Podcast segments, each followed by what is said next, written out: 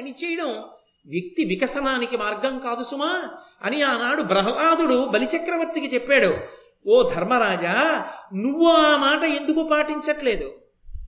నువ్వు ఓర్పు పట్టి ఉండడానికి అవతల వాళ్ళు కూడా ఏదో నీతో ఒక్కసారి జూదమాడి నిన్ను అరణ్యానికి పంపించిన వాళ్ళైతే ఊరుకోవచ్చు. తప్పు మీద తప్పు చేస్తున్న వాళ్ళు ధార్తరాష్ట్రులు. ఒకసారి మాయాద్యూతమాడి రాజ్యభ్రష్టుల్ని చేసి నన్నెంతో అవమానించారు. ఏదో ధృతరాష్ట్రుడు రాజ్యం ఇచ్చాడు వెళ్ళిపోయాం. మళ్ళీ మాయాద్యూతానికి పిలిచారు మళ్ళీ పన్నెండేళ్ళు అరణ్యవాసం ఒక సంవత్సరం అజ్ఞాతవాసం అని విషపెట్టి మళ్ళీ మమ్మల్ని మనల్ని పంపించారు. మనని ఇంత బాధ పెడుతూ కవ్విస్తూ అవమానం మీద అవమానం చేస్తూ తప్పు మీద తప్పు చేస్తున్నటువంటి కౌరవుల పట్ల తేజస్సుని ప్రకటించవలసిన సమయం ఆసన్నమైనప్పటికీ ధర్మం అన్న మాట అడ్డుపెట్టి ఓర్పు వహిస్తూ నువ్వెందుకు పరాక్రమంతో విజృంభించట్లేదు? ఎందుకు నీకు కోపం రాదు? నీకు అసలు కోపం రాదా? కోపం వచ్చి నీ తమ్ముళ్ళతో మాట్లాడవా? ఎప్పుడు ఓర్పు అన్న మాట ఒక్కటే నమ్ముకుంటావా? నీ చరిత్రలో పరాక్రమం అన్న మాటకి స్థానం లేదా? ఎన్నాళ్ళు ఇలా ధర్మం అన్న మాట చెప్పి ఇలా కూర్చుంటావు అరణ్యవాసం చేస్తావు? ఎన్నాళ్ళు నీ తమ్ముళ్ళు కష్టాలు పడాలి? నేనన్న మాట ఆవిడ వాళ్ళే.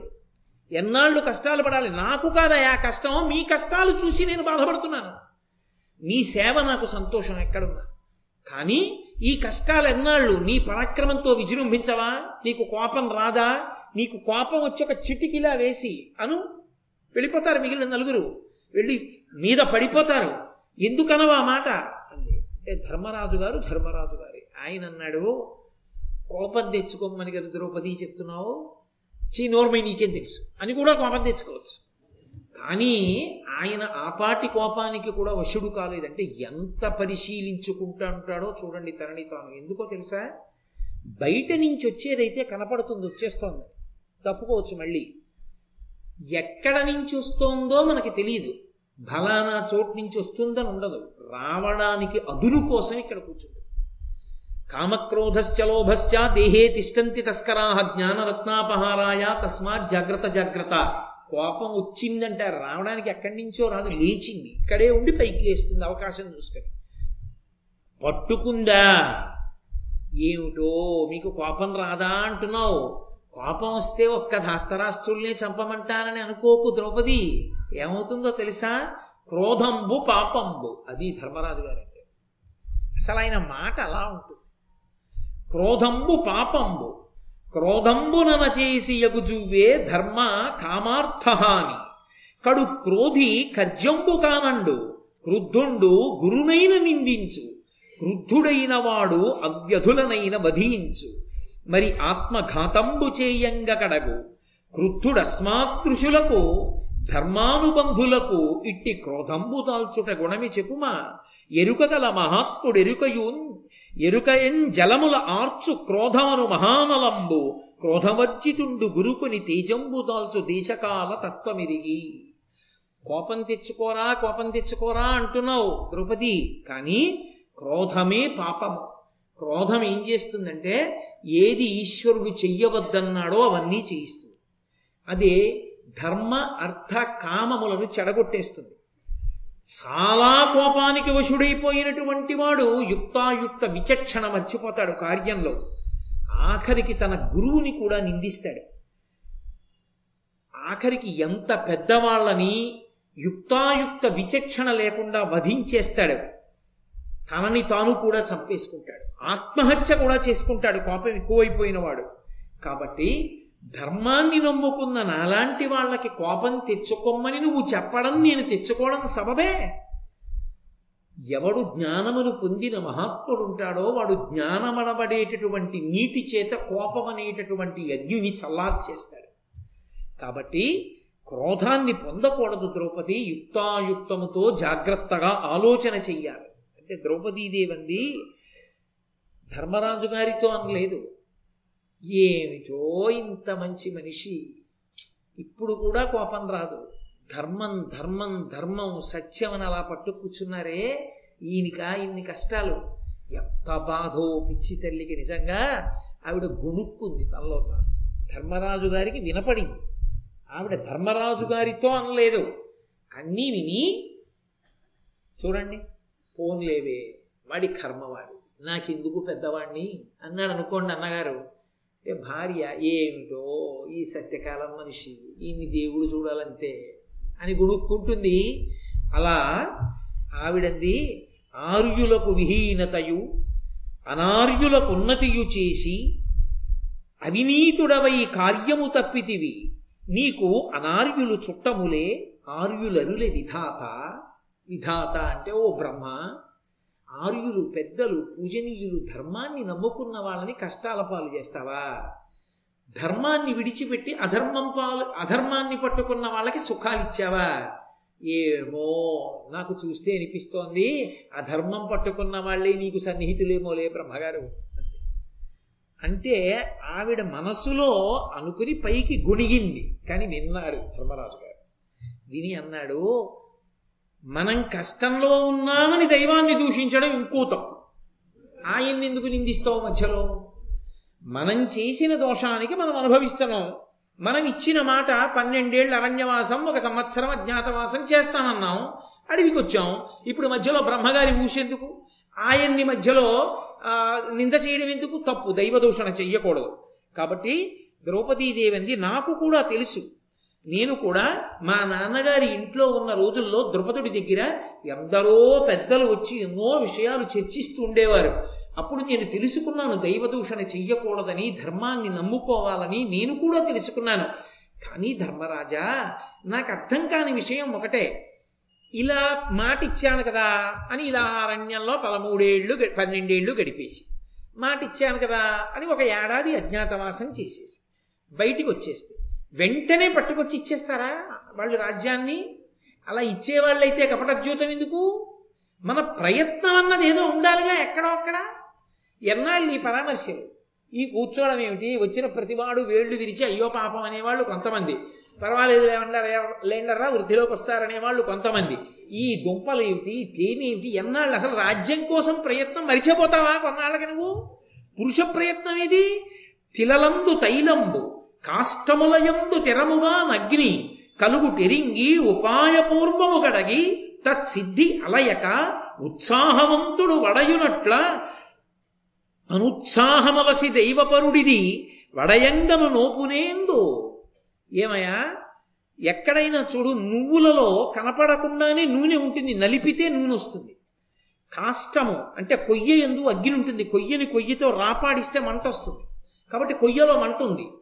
నువ్వుల్లో నూనె అలాగే ప్రయత్నం అన్నది ఒకటి పురుషుల్లో ఉండాలిగా. ఆ ప్రయత్నం అన్నది పురుషుల్లో ఉంటే నలిపినటువంటి నువ్వుల గింజలోంచి నూనె వచ్చినట్టు రాపాడించిన కర్రలలోంచి అగ్ని పుట్టినట్టు నీలోంచి ఒక ప్రయత్నం అన్నది ఏదో బయటికి రావాలి కదా. ఒరే అయిపోతోంది కాలం. అరణ్యవాసం మనం రాజ్యాన్ని సంపాదించుకోవడానికి కూడా ఒరే జాగ్రత్తగా ఉండాలి. మనం ఇలా ఇలా చెయ్యాలి మిత్రుల్ని సమీకరించుకోవాలి. అలాంటి మాటలు నువ్వేం అంటలేదు. పురుష ప్రయత్నం ఇది అన్ని దేవుడే ఇచ్చేస్తాడు పట్టుకొచ్చే మన ప్రయత్నం ఉండాలా? ఆ ప్రయత్నం మీద సెలవు. అని ఆవిడ అడుగుతుంటే భీమసేనుడు వచ్చాడు. వచ్చి అన్నయ్య నాకు కడుపులో రగిలిపోతోంది ఈ విషయం ఎప్పటి నుంచో ప్రస్తావించడం ఎందుకని ఊరుకున్నా. ఏ ధృతరాష్ట్రుడిదా దుర్యోధనుడి ముల్లె అనుభవించడానికి? తాత తండ్రుల రాజ్యం అన్నయ్య ఇది. మన తండ్రి పాండురాజు గారు దిగ్విజయ యాత్ర చేసి ధరామండలాన్నంతటినీ గెలిచి తీసుకొచ్చిన రాజ్యం. పాండురాజు గారికి కొడుకులు లేకపోతే దుర్యోధనుడికి వెళ్ళాలి.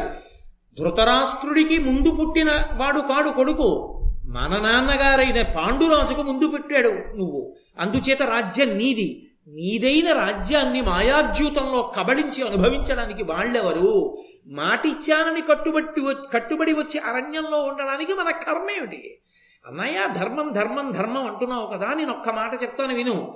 పురుషార్థములు ధర్మ అర్ధ కామ మోక్షములలో నాలుగవదైన మోక్షము మూడిటి చేత పొందబడుతుంది ధర్మార్థ కామముల చేత. కానీ ఈ ధర్మమునకు కామమునకు కూడా సాధనమైనది అర్థమే అన్నయ్య. ఓ కొత్త సిద్ధాంతం తెచ్చాడు భీమసేనుడు. అర్థం లేని ధర్మకామాలు ఎక్కడి నుంచి ఉంటాయన్నయ్య చేతిలో రూపాయి లేదు ఏమర్థం ఏమి ధర్మాన్ని చేస్తావు నువ్వు? ఎక్కడి నుంచి ధర్మాన్ని ఆచరిస్తావు? ఉపవాసం చేయడానికి అర్థం ఉంది. ఎందుకంటే ఎలాగో లేదు కాబట్టి ఏమీని పారణ చేయడానికి ధర్మం ఏది? పారణ చేయాలి పారణ చేస్తే కదా ఉపవాసం పూర్తవుతుంది. ఏకాదశి నాడు ఉపవాసం ఎప్పుడు పూర్తవుతుంది? సూర్యోదయం అవగానే ద్వాదశి నాడు తినేయాలి. ఆయనకి ఏకాదశి నాడు ఉపవాసం చేయడానికి అర్థం ఉంది. ఆయన దగ్గర ఏమిటి? ఏమీ లేకపోవడం. అందుకని ఉపవాసం ఉన్నాడు. ద్వాదశి నాడు పాలన చేయడానికి అర్థమేది తింటే కదా ఉపవాసం పూర్తయ్యేది విరమిస్తే కదా ఉపవాసం. తినడానికి లేదు. ధర్మం ఎక్కడ నిలబడింది ఇప్పుడు అన్నయ్య? అర్థం లేని ధర్మం నిలబడుతుందా? నిలబడదుగా? మరి అర్థం రాజ్యం నువ్వు వదిలేస్తానంటావేంటి ధర్మం ధర్మం అంటావేంటి అర్థం లేని ధర్మం ఎలా నిలబడుతుంది? అర్థం లేని కామం ఎలా నిలబడుతుంది? ఏ రూపాయి లేదు కోరికలు ఎందుకు ఇంకా? ఏ రూపాయి లేదు కాబట్టి కోరికలు అక్కర్లేదు. అసలు అర్థమే లేదు కాబట్టి ధర్మం ఊసేయలేదు ఇక మనం ఎందుకు పనికి వచ్చినట్టు అన్నయ్య? మూడు పోయాయా మనకి? నువ్వేమో ధర్మం ధర్మం ధర్మం అంటున్నావు. నేనంటున్నాను అర్థము లేని ధర్మకామములు పనిచేయమంటున్నాను కాబట్టి అన్నయ్య నువ్వు బాగా పునరాలోచించు. అర్థాన్ని వదిలిపెట్టేయకూడదు అన్నయ్య. కానీ చిత్రం ఏమిటంటేనండి ఎవరి వాదన వాళ్ళదే చాలా బలంగా అనిపిస్తుంది. కానీ ధర్మరాజు గారు చెప్పిన తర్వాత మాత్రం అబ్బో ధర్మమే గొప్పదనిపిస్తుంది. నరనుత నీ అనుజ్ఞకొని నాడ విరోధులనెల్లబోరిలో సరభస వృత్తి నుక్కడగ చంపితిమేని మహోగ్ర కాననాంతరములనుండకుండా నతిదారుణ దుర్మృగ సంగమంబునంబరయకయుండగా మనకు బోలు నమందమన ప్రియంబుగన్ ఆనాడు మాయాద్యూతం జరుగుతుంటే రాజ్యమంతా ఓడిపోయిన తర్వాత ద్రౌపదీదేవిని వాళ్ళు అవమానించబోతుంటే నేను గదాదండం పట్టుకుని పైకి లేచాను. ఒక్కసారి తలలు పగలగొట్టేద్దాం అందరివీనని నువ్వేమన్నావు? అన్నావు. ఆగిపోయాను. అలా అనకుండా ఉంటే అన్నయ్య ఈ పాటికి రాజ్యం మందే అనుజ్యూతం లేదు. నీ వల్ల కదా వచ్చింది? ఏమిటి? మనని మోయ మాయ చేసిన వాళ్ళు అంతఃపురాల్లో ఉన్నారు. ధర్మానికి కట్టుబడిన మనం మృగాల మధ్యలో అరణ్యంలో ఉన్నాం. ఏమిటన్నయ్య ఈ ప్రారంధం సమయాతిక్రమ భీతిని క్షమయాతులమైన మనల కౌరవులు పరాక్రమహీనులుగా తలతురు సమరోత్సాహంబు విడిచి జడమతినున్నారు. అన్నయ్య మనం సమయానికి మనం ఇచ్చిన మాటకి కట్టుబడ్డాం. పన్నెండేళ్ళు అరణ్యవాసం ఒక ఏడాది అజ్ఞాతవాసం అయిపోతే తప్ప యుద్ధానికి వెళ్ళకూడదు అన్న నీ మాటకి కట్టుబడి మేము కూర్చున్నాం. బాగుంది అన్నయ్య మేము కూర్చున్నాం.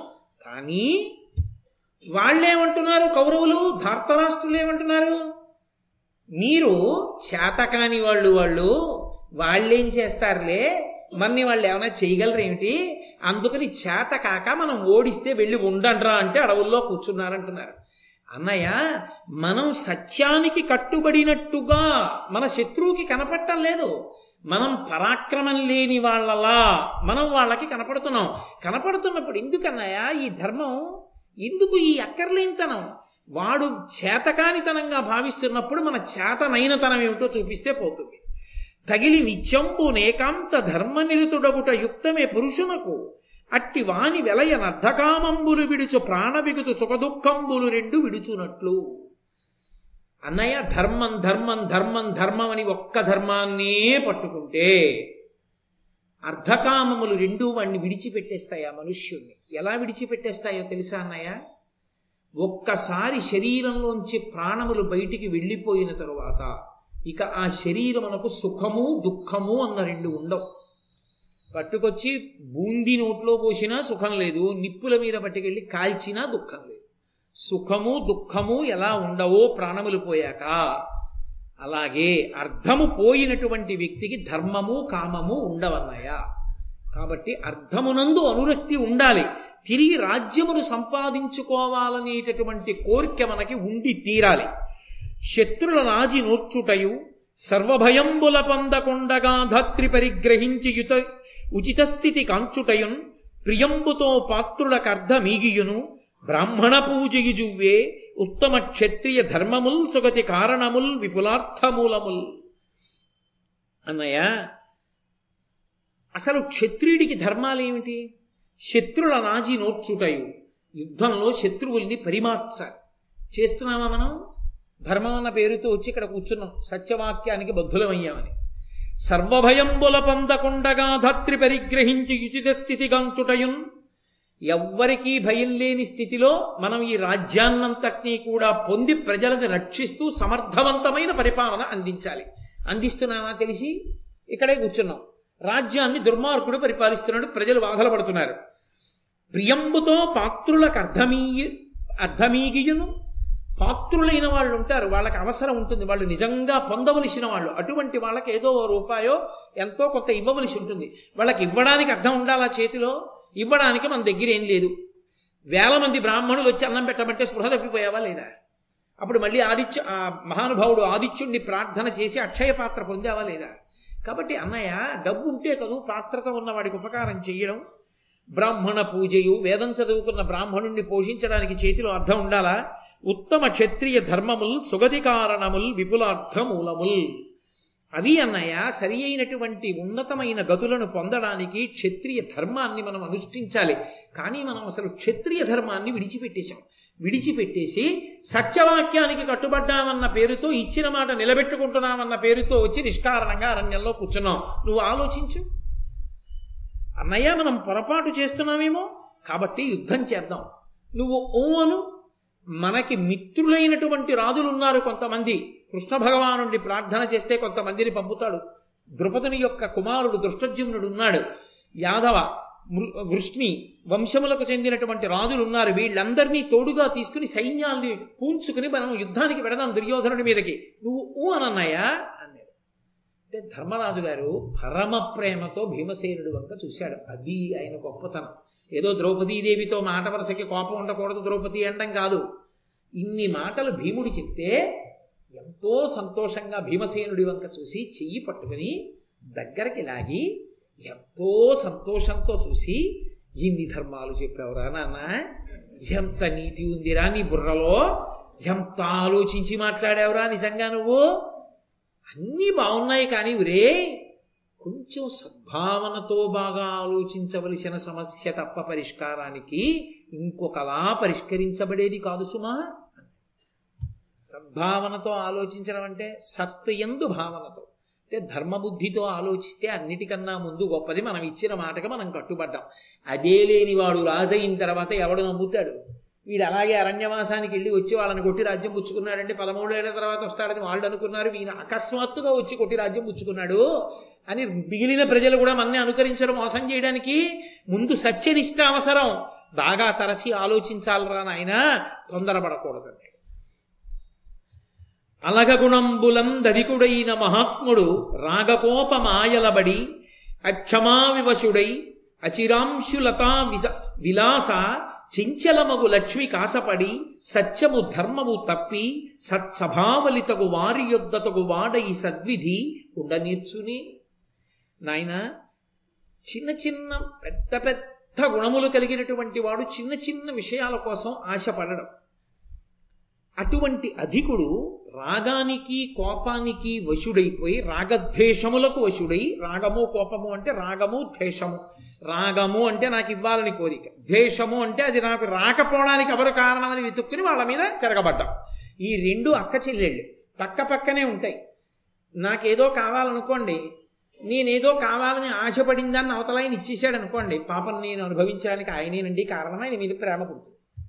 ఆయన ఇవ్వలేదనుకోండి నేను అనుభవించకుండా పోవడానికి ఆయనే కారణం అండి కోపం పుడుతుంది. కాబట్టి పుడితే రాగం పుట్టకపోతే కోపం.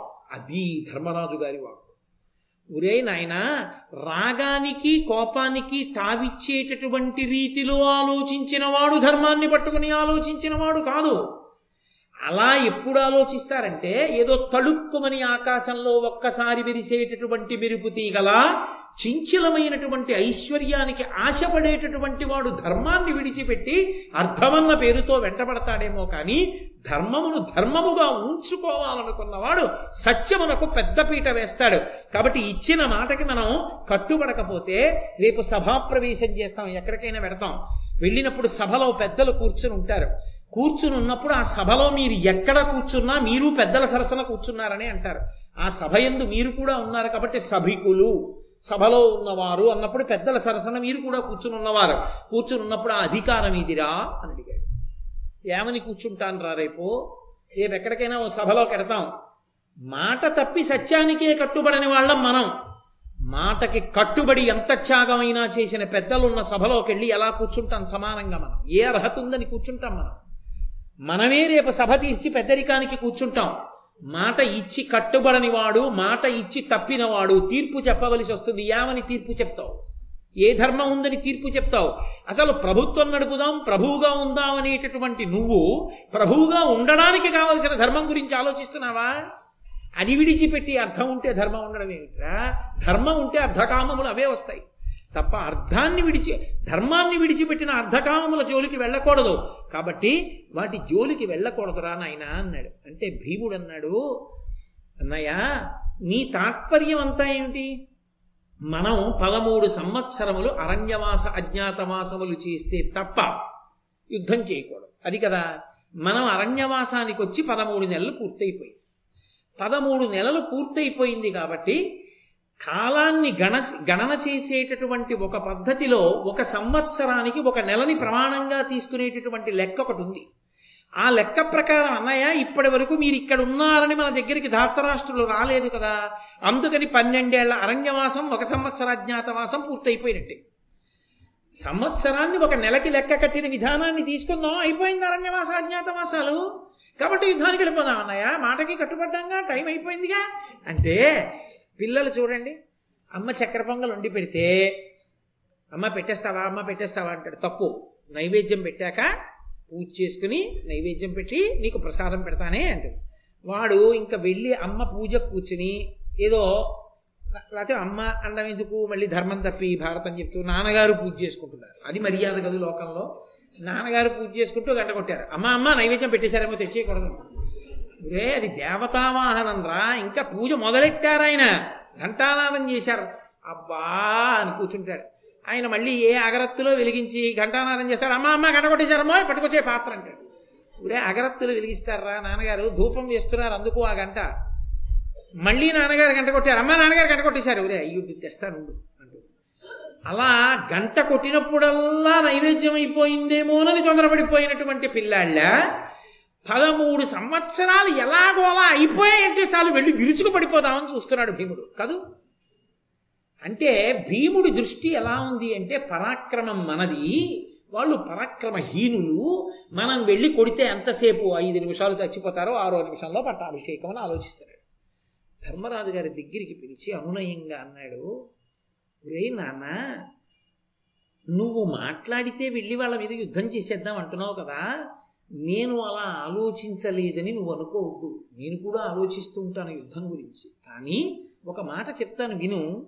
శూరులు ధృతరాష్ట్రసుతులు దుర్యోధనాదులు దురాదర్శులు అందరును మనకు ఆతతాయులు. మరి అంగభూ విభుడును భూరిశ్రవుడు మద్ర భూమి పతియు అదిగాగల వీరులు అవి జేయ విక్రములులసి తత్ తత్సహృదయులై ఉన్నవారు. మన చేత జితులైన మనుజేషులెల్లను చని సుయోధను చేత సత్కరింపబడినవారు. ఉదే నాయన నువ్వు అంటున్నావు కదా శూరులు ధృతరాష్ట్రసుతులు దుర్యోధనాదులు. దుర్యోధనాదులు అంత తేలికగా చచ్చిపోయేంత పనికి మాలిన వాళ్ళు కారు. వాళ్ళు మహాశూరులు. వాళ్ళకి కూడా గదాయుద్ధం తెలుసు. వాళ్ళు కూడా యుద్ధంలో చాలా గొప్పగా యుద్ధం చెయ్యగలిగినటువంటి వాళ్ళు.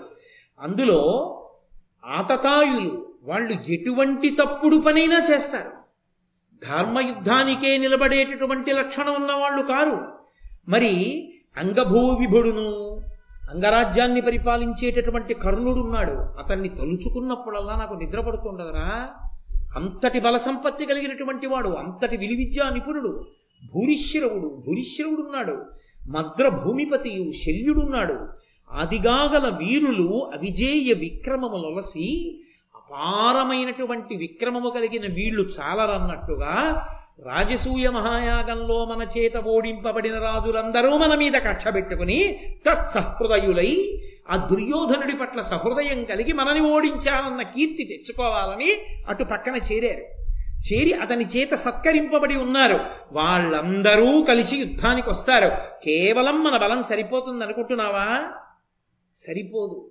అవతల స్వచ్ఛంద మరణ బలం ఉన్నవాడు భీష్ముడు తాతగారు. తనంత తాను చచ్చిపోతానంటేనే చచ్చిపోతాడు. సర్వసైన్యాధిపతిగా వస్తాడు.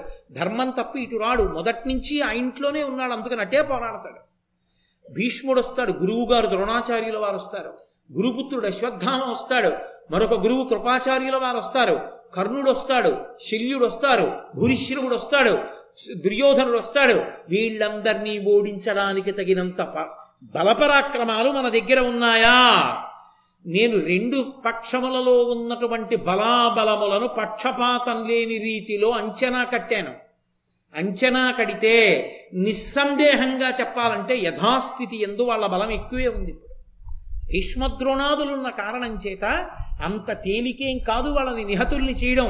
పడి కడంగి వాని ప్రస్తంబున ఆజి వేచి ప్రాణములను విడువనున్నవారు. వారలెల్ల వసుధ ప్రసిద్ధులు. వినగా అస్త్రశస్త్ర విద్యలందు ఆ రాజులు రాజసూయంలో ఓడిపోయిన వాళ్ళందరూ చేరారు. ఇంతమంది కలిసి యుద్ధానికి వస్తారు మన మీదకి. మనం ఉన్నది నలుగురు. నాతో కలిపి ఐదుగురు. ఇక కొంతమంది రాజులు వాళ్ళ సైన్యం. అవతల వాళ్ళ పరాక్రమం అటువంటిది. అందుకుని నాయన నేను ఆలోచన చేస్తున్నాను రా అందుకు తొందర పట్టలేదు. నాకు ఆ ఆలోచన లేక కాదు ఏ ప్రయత్నం చెయ్యాలని. నేను మనసులో ఆలోచన చేస్తున్నాను మన బలం ఎలా పెరుగుతుంది అని ఆలోచిస్తున్నానన్నాడు. అది ధర్మం ఎక్కడుందో అక్కడ ఈశ్వర కృప ఉంటుంది అని నేను రోజు ఓ యాభై మాటలు అంటున్నాను కదా మీతోటి. వెంటనే వేదవ్యాస భగవానుని దర్శనమైంది. ఆయన కృష్ణాజినాన్ని ఉత్తరీయంగా వేసుకుని మహానుభావుడు కోటి సూర్యుల పగిది వెలిగిపోతూ బయలుదేరి వచ్చాడు. వెళ్ళి ధర్మరాజాదులందరూ కూడా ఆయనకి నమస్కారం చేశారు. ఆయన ధర్మరాజుని గబగబా రహస్య స్థలానికి తీసుకెళ్ళాడు. ఓ పక్కకి ఏకాంత స్థలానికి తీసుకెళ్ళి నాయన నేను నీ బాధ అర్థం చేసుకున్నాను నిజమే.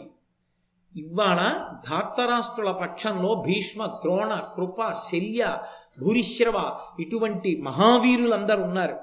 వాళ్ళ పేర్లు తలుచుకుని బెంగపెట్టుకుంటూ కూర్చుంటే మీ బలం పెరుగుతుందా? పెరగదు. కాబట్టి నీకు ప్రతిస్మృతి అనేటటువంటి విద్యని ఉపదేశం చేస్తాను. ఈ ప్రతిస్మృతి అనే విద్యని పెద్దవాడివి కనుక నీకిస్తున్నాను. నువ్వు దీన్ని పుచ్చుకుని జపం చెయ్యి విశేష తేజస్సు పొందుతావు.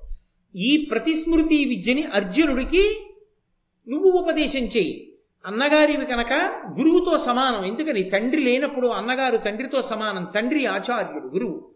కాబట్టి క్షత్రియులు కనుక ఉపనయనంలో గాయత్రి ఉపదేశం అన్నగారే చేస్తాడు తండ్రి లేకపోతే. కాబట్టి నువ్వు వెళ్ళి అర్జునుడికి ఉపదేశం చేయి అర్జునుడు ఆ ప్రతిస్మృతి విద్యని స్వీకరించిన వాడై ఉత్తర దిక్కుగా హిమవా హిమాలయ పర్వతాల వైపుగా బయలుదేరుతాడు ఈశాన్యం వైపుగా బయలుదేరి ఆ పర్వతం మీద కూర్చుని పరమశివుడి గురించి తపస్సు చేస్తాడు. ఆ పరమశివుడు ప్రత్యక్షమైతే కురుక్షేత్ర యుద్ధంలో భీష్మ ద్రోణ కృప శల్యాది మహావీరులందరినీ మట్టు పెట్టడానికి కావలసినటువంటి సమస్త అస్త్ర శస్త్ర విద్యలను మీకు కటాక్షిస్తాడు. ఇలా కూర్చుంటే ఏమొస్తుందిరా నాయన? అందుకని ఈ ప్రతిస్మృతి విద్యని స్వీకరించండి. మహాబలవంతులైన మీ ఐదుగురు అన్నదమ్ములు ఇన్ని వేల మంది బ్రాహ్మణులతో కందమూలాల కోసం పళ్ళ కోసం అరణ్యమంతా గాలించేసిన కారణం చేత అరణ్యంలో ఇప్పుడు కాయలు పళ్ళు లేకుండా అయిపోయాయి. అరణ్యం అంతా చిన్నబోయింది అందుకని ద్వైతవనాన్ని విడిచిపెట్టేయండి. మళ్ళీ కామ్యక వనానికి వెళ్ళిపోండి. అర్జునుణ్ణి బయలుదేరమనండి అన్నారు. వెంటనే మహానుభావుడు అర్జునుణ్ణి తీసుకెళ్ళి ఆ ధర్మరాజు గారు ప్రతిస్మృతి విద్యని ఉపదేశం చేశాడు. మహాతేజోవంతుడైనటువంటి అర్జునుడు వేదవ్యాసుని యొక్క వాక్కును అనుసరించి తపస్సు చేయడానికి హిమాలయ పర్వత ప్రాంతముల వైపుకి బయలుదేరుతున్నాడు. ద్రౌపదీదేవి వచ్చి ఆయనకి వీడ్కోలు ఇస్తూ ఒక మాట అంది అవమానాసహమగు ఈ అవమ క్షత్రియ కులమునందిన్ కిటపు కిట పుట్టువు గాకుండెడు. తక్షమమవు బ్రాహ్మణ కులమునందు మయ్యడు నాకున్. ఓ అర్జున నేను ఒక విశేషాన్ని కోరుకుంటున్నాను. అవమానాసహమగు ఈ అవమ క్షత్రియ కులంబునందు కిటపుట్టవు కాకుండెడు. ఏదైనా చాలా అవమానం కలిగితే ఆ అవమానాన్ని తట్టుకుని ఓర్చుకోవడానికి కావలసినంత క్షమాగుణం విశేషంగా ఉన్నటువంటి కులం కాదు క్షత్రియ కులం పగపట్టుతుంది క్షత్రియ కులం.